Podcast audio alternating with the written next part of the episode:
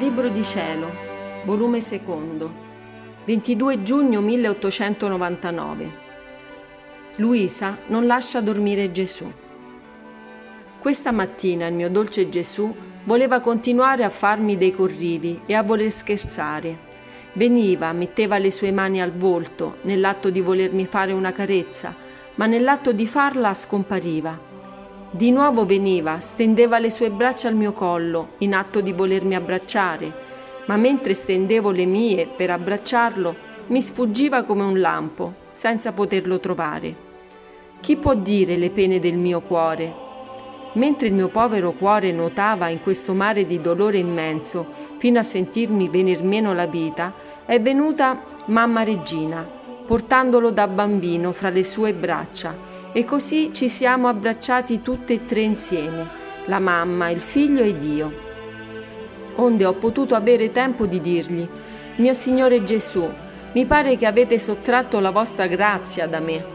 E lui, sciocca, scioccherella che sei, come dici che ti ho sottratto la mia grazia mentre sono in te? E che cosa è la mia grazia se non io stesso? Sono restata più confusa di prima, vedendomi che non sapevo parlare e che in quelle due parole che avevo detto non avevo detto altro che spropositi.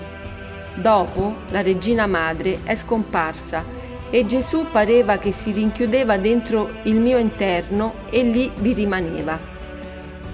Oggi poi alla meditazione si faceva vedere dentro di me che dormiva. Io lo stavo guardando, beandomi nel suo bel volto, ma senza destarlo contenta di vederlo almeno, quando in un istante è venuta di nuovo la bella mamma regina, l'ha preso da dentro il mio cuore, tutto smuovendolo in fretta per destarlo. Dopo destato me l'ha messo di nuovo in braccio dicendomi, figlia mia, non farlo dormire, che se dorme vedrai che succederà. Era un temporale che si preparava, così il bambino, mezzo dormendo, ha steso le sue manine al mio collo e stringendomi mi ha detto Mamma mia, mamma mia, lasciami dormire.